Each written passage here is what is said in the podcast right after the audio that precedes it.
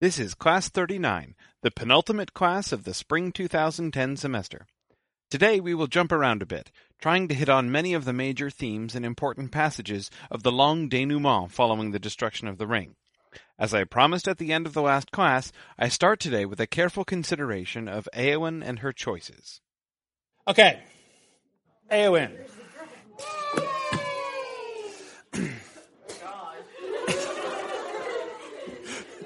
Eowyn's confrontation with the Witch King uh, is another interesting study in despair. We didn't talk about her as part of our hope and despair equation when we were looking at the different kind of models that were given in this section, Éomer, Theoden, Denethor, Aragorn even. That is thinking of Aragorn and Gandalf in the last debate. And then, of course, finally Frodo and Sam. But Eowyn is a, is a really interesting a really interesting player in that equation because she is, you can kind of envision her somewhere between Éomer and Denethor. That is, like Denethor, she has despaired. She wants to die. Éomer and Theoden, though they reconcile themselves to death and believe that they are going to die, don't actually want to die. Éowyn, like Theoden, and like Theoden, I'm almost alone of these characters, actively desires death. But, unlike Denethor, does not just throw away her life. Right? What she shows in the end, although she says she seeks death, and she holds up, remember, she holds up Theoden as the great example. She wishes that she could be like Theoden because he, he lived the dream, right? He, he, he achieved glory in battle and, and an everlasting name in song and died. That's the best, right? Best possible outcome that she can imagine. She, you know, because you know, initially she sort of, you know, she, she wishes that she could ride into battle like Éomer, and she's like, no, no, no, no, better like Theoden. That's the way. So one of the things that we can see there is that death, although she sometimes talks like death is what she wants, obviously that's not what she wants most. If she wanted that most, presumably she could have gotten that at any other occasion. Right? She could have just hucked herself off the cliff at Dunharrow instead of coming on this long journey. Um, you know, and saved herself a long trip. So clearly, death is not the, the, the, only or the primary even thing that she wants. And when, uh, when, when push comes to shove, which is a, a, terrible understatement to use of like, when you find yourself personally confronted with a Witch King on the battlefield, that, I suppose, is one example of, of push coming to shove as far as the facing of death is concerned. Uh, we see how she chooses. And what she does is not throw her life away needlessly or uselessly, but instead to sacrifice herself very admirably. And not just out of a desire for glory, but out of love. Um, their two speeches rank high uh, not only on the scale of sheer awesomeness, but also on just to sort of you can see see in them what is important to them. Uh, uh page 823.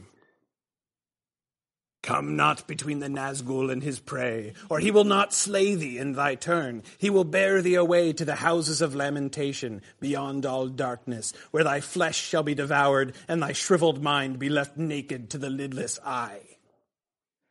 He's not offering death, actually. Remember, this is the Witch King. He's already given that speech to Gandalf that Old fool, this is my hour. Do you not know death when you see it? Speech, right? We know how he is thinking of himself and of this time. He believes this is his hour. His hour, uh, presumably, he doesn't exactly say what is the hour for, though he implies for his own triumph, his own hour of glory where he eh, remember the, the, emphasis that Tolkien places on it when, when he rides right before he gives that speech to Gandalf. He has just ridden through the gate. Grond has just shattered the gate, and what comes through the gate is the Witch King on horseback. And remember, Tolkien emphasizes that he came riding beneath the arch that no enemy had ever ridden under before. He is the first foeman ever to ride into Minas Tirith. No one has ever done it before. And he says, This is my hour, which sounds real plausible at that time.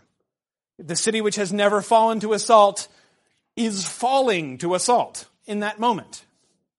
And it looks like it is going to fall to assault. So, anyway, so here he is speaking with similar confidence to Eowyn. And the, the fact that he is not even saying, I will kill you, he's not saying to her, Don't you know death when you see it, seems to suggest a kind of disdain for her. Well, he doesn't even know it's a her, right? For this person in front of him, this single warrior who is trying to oppose him, him of all people. I love how he speaks of himself in the third person here. Do what you will, but I will hinder it if I may. Hinder me, thou fool. No living man may hinder me. Uh, and if this makes you think of Macbeth again, it should. Uh, this is our second quasi Macbeth reference. Uh, in, in these books, we talked about the great Birnam Wood to High Dunsinane Hill really coming, uh, as we see in the Battle of Helm's Deep. Um, here, we have the sort of, of course, the echo of the prophecy about uh, about Macduff, um, and a similar kind of, uh, not exactly the same, of course, uh, confirmation of it, but still. But again, we see his confidence. No living man may hinder me. He is alluding to a prophecy. This prophecy was made, you can read about this in Appendix A if you choose to read more of Appendix A than I have asked you to read. For next time, I've asked you to read the bit in Appendix A which describes the story of Aragorn and Arwen um, where Tolkien finally gives that whole backstory in the appendix. Um, but if you read up the rest of Appendix A, you will uh, read many other things, one of which is the account of the battle against the Witch King of Angmar when he was still going as the Witch King of Angmar, um, in which a prophecy is uttered by our old but brief friend Glorfindel.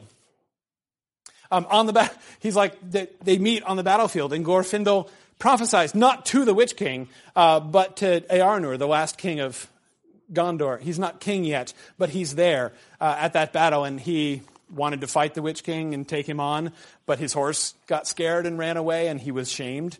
Um, because it looked like he ran away in battle, and the Witch King gives him no end of grief for that after that, calling him a coward and everything. Um, but anyway, so he wants to go after him, and Glorfindel says to him, "No, don't go, for no, for he won't fall by the hand of any living man. And the Witch King has heard about this prophecy and quotes it here. But we can see how he, what he thinks of himself. Hinder me, thou fool. And then Dernhelm laughs.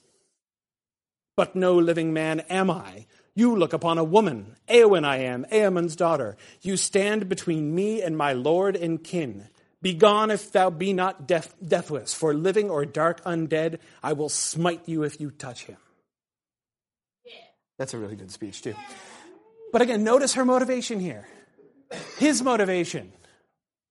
Thou f- hinder me, thou fool. No living man may hinder me. Both, don't you know who I am? And don't you realize this is my hour? And her motivation? You stand between I, this is my Lord and King. For both of those reasons. I don't care who you are. I will smite you if you touch him.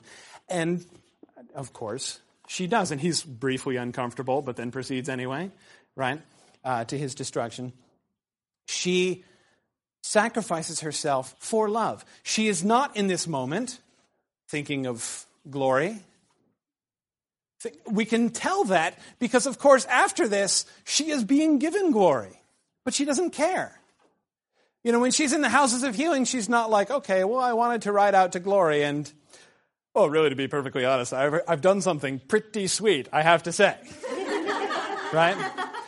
I like, I'm, just, I'm already mentally reform, reformatting my resume to include killed the freaking Witch King on the resume. Okay? I mean, she could be thinking that way if glory were her only goal. But she keeps, even though she keeps being told this, though, you know, your deeds have already placed you among the queens of renown, she doesn't care. And she's just like, man, I really wish I could ride off to battle like Theoden again. right? She's still, so glory isn't her primary goal, or she would be, presumably, at least modestly, pleased with what she's accomplished. Um, she still sort of has another problem. Um, but in that moment, it's not glory that she's thinking about. It's love. Love both as subject and love as niece for her Lord and kin. And that motivation is a good motivation. And her plan to sacrifice herself, to stand even at the risk, very exceptional risk, apparently, of her own death, um, is a very good one. Of course, needless to say, there is great irony in the Witch King's this is my hour statement. Well, it is his hour, just not his hour that he thinks, right? Uh, it is his hour of, of death, his hour of destruction, which he is not aware of. Um, now, I want to come to Eowyn's decision in the houses of healing. And there are two mistakes that people can, many people dislike. Uh, many people dislike what happens at the end of Eowyn's career when she decides she's going to give up being a shield maiden uh, and she's going to become a healer. Um, so I, I think there, there, there are two mistakes that we can make about this. There is the misguided, what I call the misguided pro woman reading of this passage, uh, which says, I see she is, uh, you know, uh, not just of this passage, of sort of the whole Eowyn story. If you emerge from the Eowyn story saying, ah, see, look, this is an excellent pro woman passage, this is a woman holding her own in a man's world, that is awesome that I think to be misguided. If we come out of it saying there's also a misguided anti woman reading that is reading it as anti woman, um, and saying, okay, see, look, of course, at the, at the end of Eowyn's career, she is relegated back to the feminine sphere right? Eowyn puts herself back in her place where she belongs. You know, she's briefly in the masculine world, but then she appropriately retires from it and goes back to being all feminine. Oh, I'm going to be a healer. I shan't be, you know, wield the sword anymore because I'm a woman and I'm going to get married now and settle down and put on a skirt, right? That's one way in which it's often read, and people, and, and, and especially people who were really excited uh, in the first way, right? If your first impression is like a you go girl reading of Eowyn in the battle, one is likely to be disappointed when she becomes a healer. I've called both of these readings misguided um, because I think there's one primary factor involved. This, her decision at the end to become a healer is not about gender. We want to read it in a gendered way. Um, at, we, we usually do want to read things like this in a gendered way. The book has given us, and I'm not saying that it's inappropriate to ask gender related questions of it, but the text gives us a framework in which to understand her choice. And I want to go back and read some passages to remind you of that framework because it's a very important one. Um, a few passages. You probably didn't bring your two towers, but that's okay. There's just short passages. Um, a, a couple, a couple uh, quotations from, very relevantly, Faramir, back in the Two Towers. This is Faramir talking about the Rohirrim, characterizing them as a culture. And we love them, he says. Tall men and fair women. The irony is lovely. Now, but no, no, notice, notice this emphasis. Tall men and fair women valiant both alike, he emphasizes. He's, he is in, he, he's in, in no doubt. He, he has said way before anything has happened at the Battle of the Pelennor Fields, Faramir states that he believes the men and women of Rohan are equally va- valiant. Okay? Valiant both alike, golden haired, bright eyed, and strong. They remind us of the youth of men as they were in the elder days. Now, he goes on to say, he talks about how, you know, they, they were related to them, um, and then talks about the classification of the high, or men of the west, which were Numenoreans and middle peoples, the men of the twilight, such as the Rohirrim. And then he goes on to talk about the decline of Gondor. Yet now, if the Rohirrim are grown in some ways more like to us, enhanced in arts and gentleness, we too have become more like them, and scarce claim any longer the title high. For we are become middlemen of the twilight, but with memory of other things. Okay, well, Faramir, what do you mean by that? In what ways has Gondor to, declined to become like Rohan? Well, here we go. For, as the Rohirrim do, we now love war and valor as things good in themselves, both a sport and an end.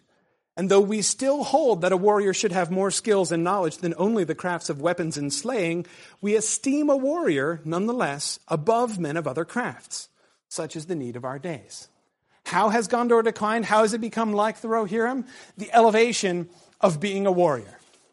The and I just had the same problem in my other class the other day. I need a verb form for the noun hero. Heroicization? Like we, we have a verb for villainize, but we don't have a comparable verb for to make a hero. Do we? I can't think of it. Yeah, I mean, there were some vague ones, but there's no direct. Idolism? Well, see, but that's got some connotation. Anyway, Glorification. glorification will work. Glorification will work. You said what? Hero. Heroification, that also works. Glorification is fairly close. It's not quite the same precise thing. Um, but uh, the heroification and also the glorification of warriors and of feats of arms. This is he says this is characteristic of the, of the, of the culture of the Rohirrim and increasingly of Gondor as time goes on. Um, now, this is the outlook that Eowyn is imprisoned in. This is where she comes from. Where, is value? What do you need to be in order to be considered great and worthy and noble? a warrior. A warrior. And this is why she, you know, Gandalf talks about this too when he's explaining to Eomer what's wrong with Eowyn and why she's so depressed. You had the opportunity to be a warrior. Eomer, she didn't. This is the part of the speech which in the film is very creepily given to Wormtongue, but Gandalf actually says it in the Houses of Healing in the books. Um, one of those moments. There were several moments like that when watching the films for the first time, when you know the book really well, that were really weird. Uh, but anyway, um, and definitely an experience not reproducible if you saw the films before you read the books. It just won't strike you in the same way. Um, but anyway, so in part, her definition of honor is one of the things that leads to her despair. She had no option to achieve honor and glory in any other way. She was being excluded from being a warrior and therefore excluded from honor and glory. What did she have left? Nothing. This is a very crude version of her thought process, right? Now, Eowyn has an interesting exchange with the uh, the the chief of the houses of healing. Where is this? We're on uh, 943? No, no, we're not. We're not yet there. 936, sorry. Even 937 is actually what I mean. Uh, 937. He's talking to the warden. And the warden is deprecating the warrior culture.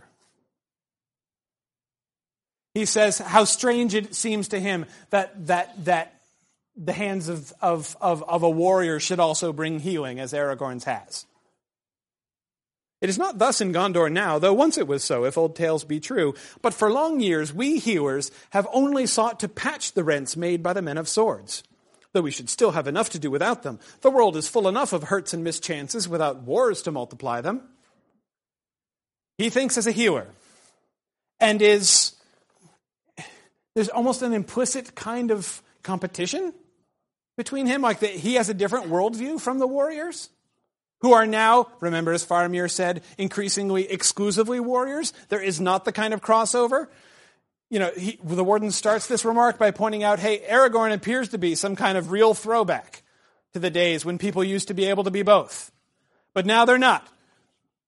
They're specialized, and the ones who specialize in being warriors are the ones who receive high honor. And the healer doesn't, doesn't think that way, doesn't go along with the warrior side, and even is implicitly critical. All those warriors going out there fighting wars and creating wounds and making things hard for the healers. Éomer, Eowyn rather rebukes him. It needs but one foe to breed a war, not two, Master Warden, answered Eowyn, and those who have not swords can still die upon them. Would you have the folk of Gondor gather you herbs only when the Dark Lord gathers armies? You can't just be one sided on the healing front. You, she's defending the warrior culture, right? Uh, Faramir, what would you say to that? He talks about that explicitly.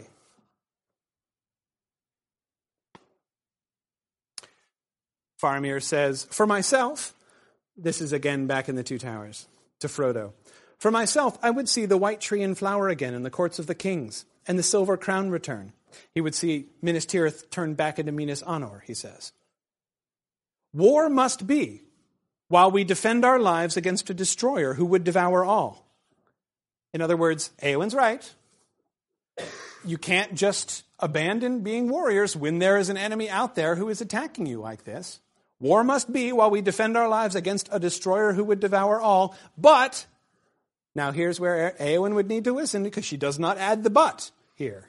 But, I do not love the bright sword for its sharpness, nor the arrow for its swiftness, nor the warrior for his glory. I love only that which they defend, the city of the men of Numenor. And I would have her loved for her memory, her ancientry, her beauty, and her present wisdom, not feared, save as men may fear the dignity of a man old and wise. But I do not love the bright sword for its sharpness, the arrow for its swiftness, nor the warrior for his strength. That's the other side of the equation, which Faramir has, which Faramir holds to. He is a warrior and one of the great warriors.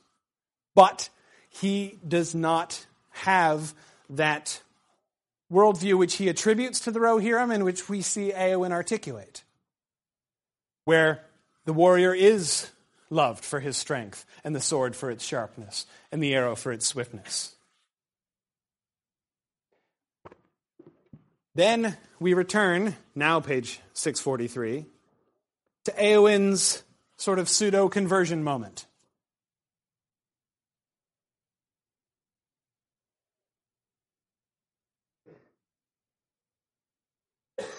Faramir has just declared his love for her. What a smooth operator Faramir is in this scene. But now were you sorrowless, without fear or any lack. Were you the blissful queen of Gondor, still I would love you, Eowyn. And if you're not thinking about Sir Lancelot, you should be. But, um, well, I mean, you've never read anything about Sir Lancelot, you can be forgiven uh, for not to do it, for not thinking this. But anyway, now note her response. I stand in Minas Anor, the Tower of the Sun. Not Minas Tirith. Remember the name change? Okay. And behold, the shadow has departed. I shall I will be a shield maiden no longer, nor vie with the great riders, nor take joy only in the songs of slaying. I will be a healer, and love all things that grow and are not barren. No longer do I desire to be a queen. I will be a shield maiden no longer, nor take joy only in the songs of slaying. What is happening here?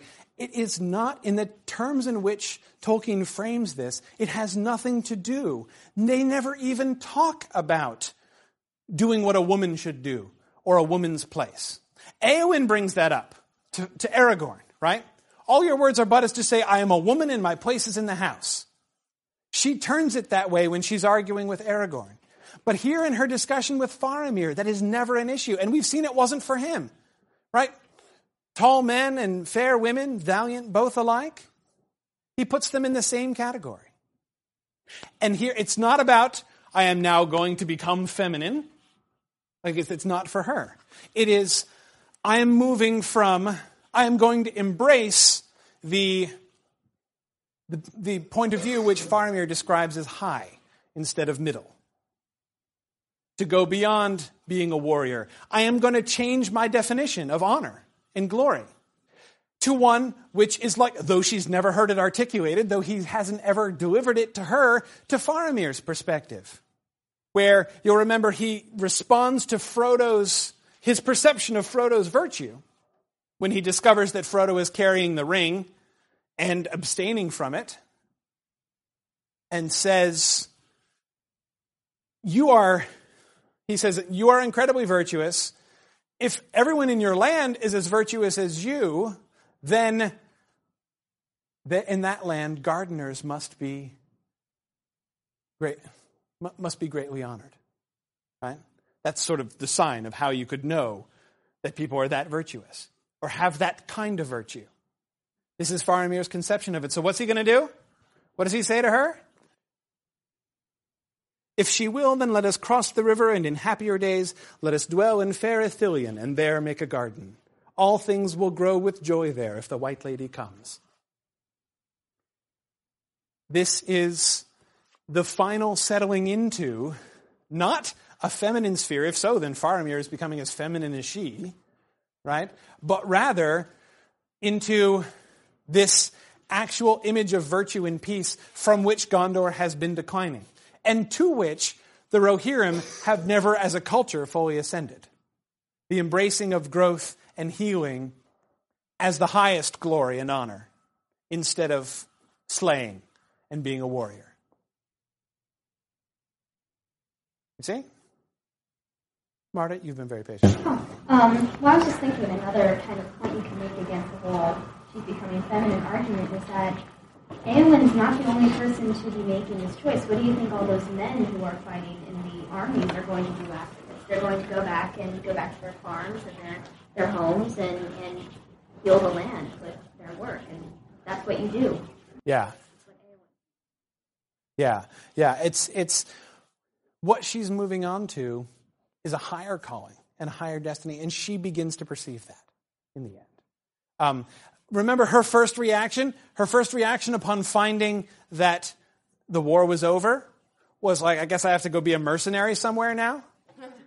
Remember when she said that? Like, if there's still, you know, an empty horse I can ride, and because if honor and glory, if I mean, if if if if what is good, you know, if if if if being a warrior is all that there is, I guess I have to, you know, do something.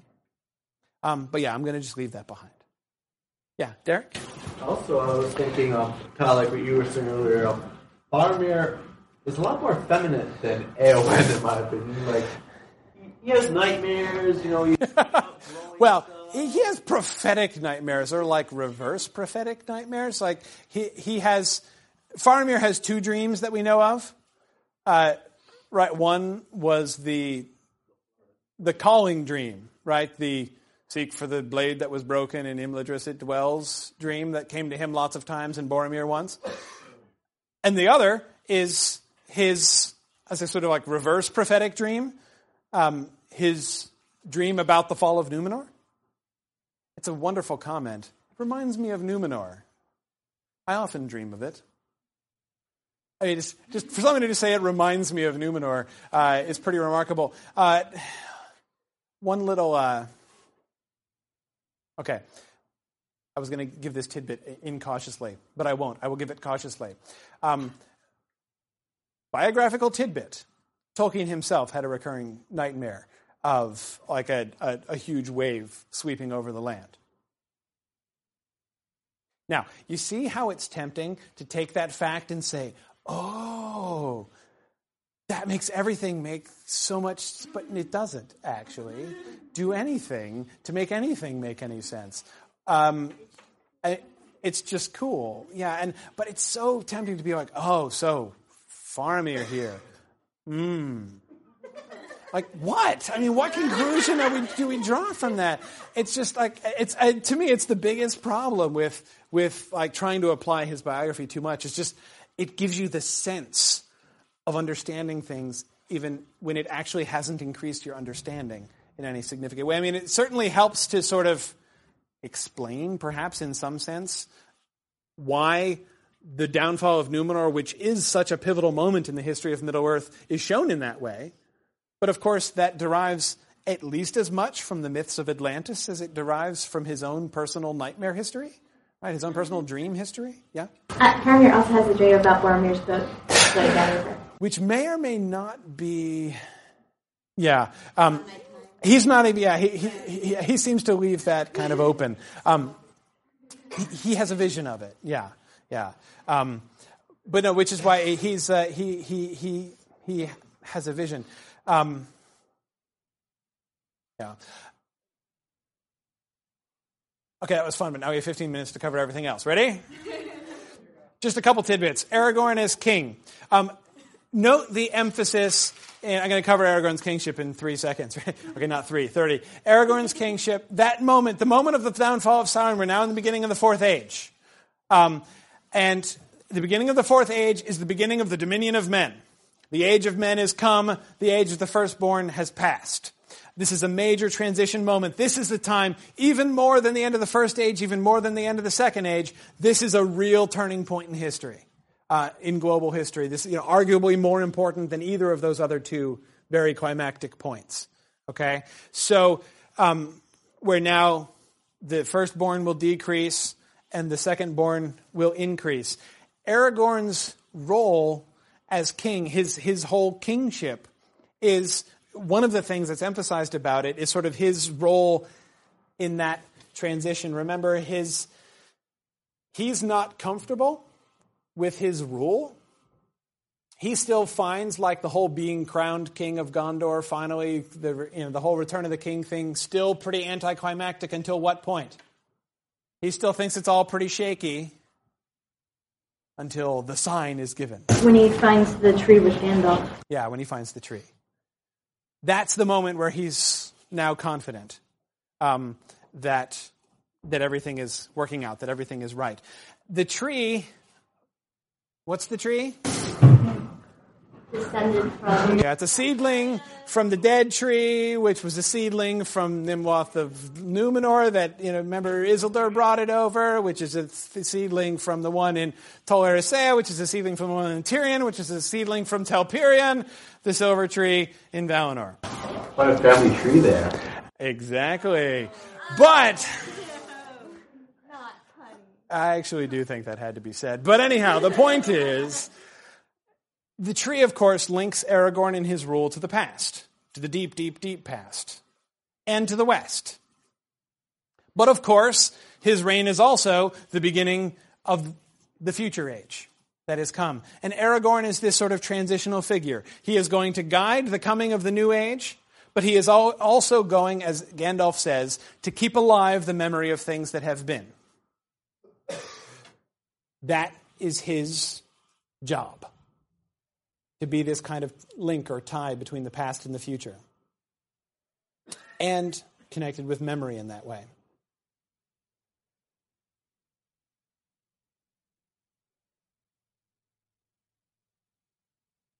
I'm going to uh, jump ahead. If I don't, we won't get there. To the scouring of the Shire.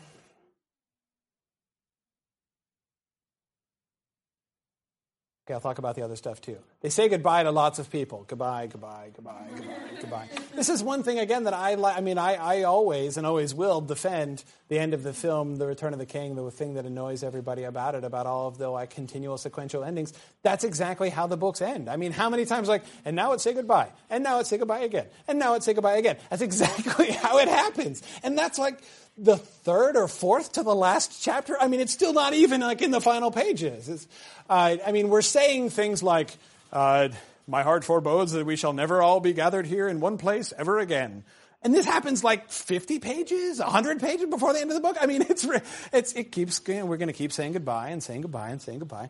Um, one of the effects of that kind of rhythm um, you know, sort of the revisiting things and saying goodbye, the feast in Meduseld and the saying goodbye to Treebeard and the return to Lorien, or in, the saying goodbye to Galadriel, the return to Rivendell, um, the return to Bree and all the way back, uh, the kind of, you know, waving at, you know, in the direction of Tom Bombadil as, as, as Gandalf rides off. Um, we revisit and say goodbye to all these things, and it's interesting how these large grand and epic places have become familiar, even comfortable. I mean, you think like, ah, Orthanc, good to see Orthanc again. right? I mean, how strange that would have seemed uh, compared to the first time they went to Orthanc. And uh, um, it helps to emphasize how large the hobbits have grown. Remember that, you know, they are in a little land in the great world around them, um, as was emphasized in the beginning, and we see the whole place has become comfortable.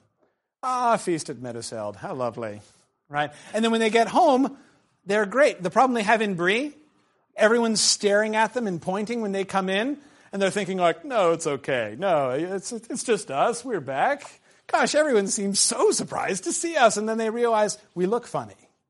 Actually, it's just we're wearing armor and carrying swords, and um, we look like characters out of fairy tales to these people.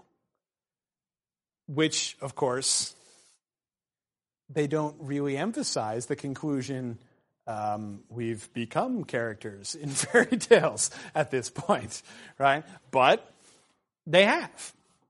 They've become big. As Gandalf explains to them, you've been trained for this. Go settle things in the Shire.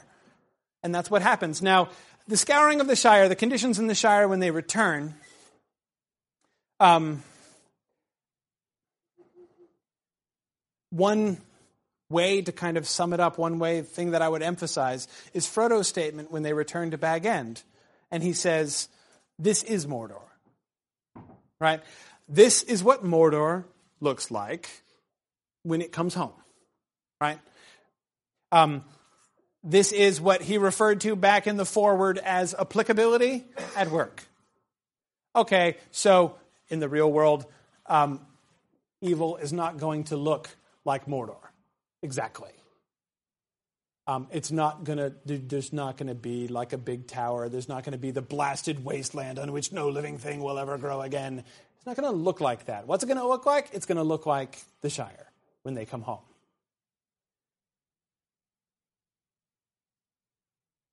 We have Lotho, Lotho Sackville Baggins, the chief, who has set himself up as chief. Um, where did he start to go bad, Lotho? They hear about this from Farmer Cotton. Farmer Cotton is a fascinating thing at this point. We're now going to come back and touch on things which we sort of started talking about weeks and weeks ago, and I said, we'll get to this eventually when we were talking about hobbits and hobbit culture. Um, Farmer Cotton says, it turned out he already did own a site more than was good for him. Like there's a maximum amount of land you can own that is good for you. Any more than that quantity of, of land ownership is likely to be destructive, which it is, turns out. Uh, one problem with Lotho was his acquisitiveness. Seemed he wants to own everything himself, says Farmer Cotton. Like that itself is counterintuitive to Hobbit culture. Why would you want to own everything? In our culture, this doesn't seem to need any explanation. I think Tolkien would call that a bad sign. this is one of the things that Tolkien had objected to about modern society. Um, we can also see in the scouring of the Shire some of what he was arguing, you know, uh, about industrialization back in some of the early essays that we read. We can begin to see how Tolkien would argue that industrialization inevitably leads to bomb factories, that you can't have industrialization without bombs. Look what happens in the Shire. The desire to become wealthy, to own everything that you can and increase your wealth is a corrupt desire. Because it's a desire for dominion over others. He was perfectly, he, Lotho, was perfectly content. He already inherited a whole bunch of land from his dad. He was as comfortable as anyone would need to be. All of his needs were met. But this was not enough for Lotho. He wanted more. Which which is dominion. It's a kind of corruption. And industrialization. He wanted to grind more and faster, make better mills. It's only natural that Saruman ends up here, of course. This is his kind of corruption. It's like his own corruption, in fact. Saruman, remember Gandalf calls himself Saruman as he should have been? Saruman should have been a steward. Instead, he wanted to be master. And to increase the power and significance of the role ascribed to him. Sound like anybody else we read about? You know, like in the Ainulindalë? Um, but notice it's not just like Lotho is a freak. I mean, he kind of was, but it's not, he's not unique. Remember, again, Farmer Cotton says that even in the Shire, there are those who like minding other folks' business and talking big.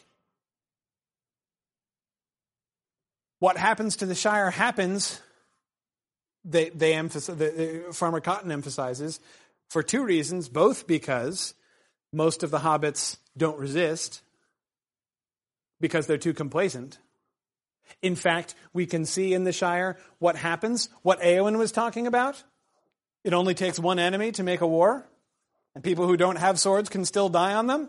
If you don't have any kind of, if, if, if, if Rohan is embracing the glory of the warrior, the Shire is the complete opposite, which is a great thing most of the time, but not an entirely good thing. And when the warriors, who are now warriors, return, who are now big, Merry and Pippin literally, all four of them figuratively, uh, then they set things to right, rights, and pretty easily.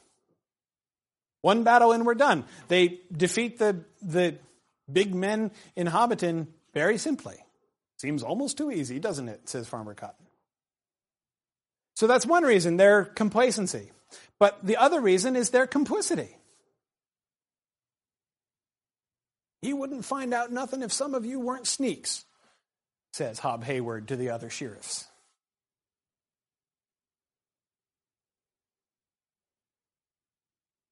Now, in Saruman's end, we can see the ultimate end of such thinking. In Saruman, we see a kind of a literalization of that which is only figuratively represented in the destruction of Ungoliant, who at last, in her final famine, ate up herself. Right? Saruman does a similar thing. In the end, we see sort of the pettiness, the shriveled outlook of Saruman. I mean, just sort of look at some of his last speeches there, like on 961. All my hopes are ruined, but I would not share yours if you have any. Go, I did not spend long study on these matters for naught. You have doomed yourselves, and you know it. And it will afford me some comfort as I wander to think that you pulled down your own house when you destroyed mine. And now, what ship will bear you back across so wide a sea? He mocked.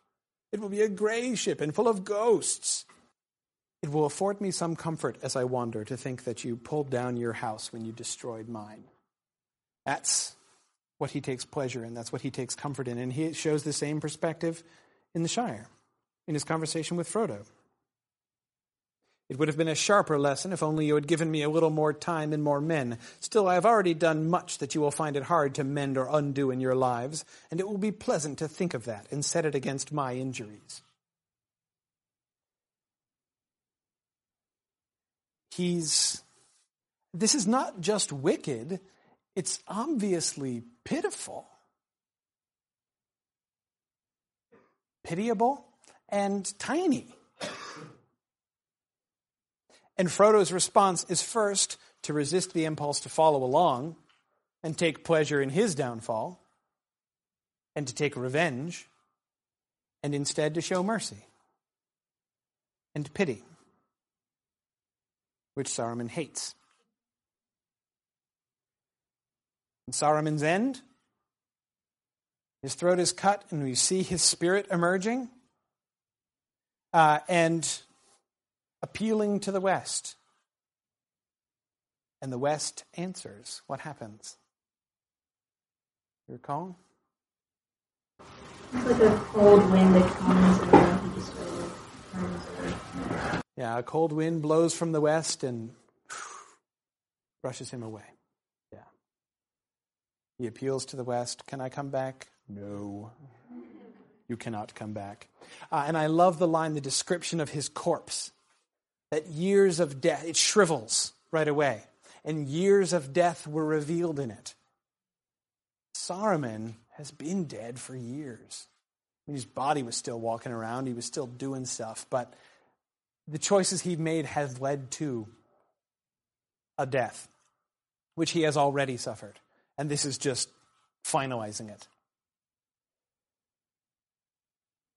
Okay, I will let you go. Uh, for the first half of class next time, we will do just a couple more odds and ends, uh, followed by a look at the very end of the book, and hopefully, if we get a chance, a little bit of discussion of the story of Aragorn and Arwen uh, in the appendix, and then we have to do evaluations. So, uh, and that is the end. I will see you on Wednesday. All right, the next class will be the very last of the semester, and I'll try to wrap things up as best I can. Thanks for listening, and Godspeed.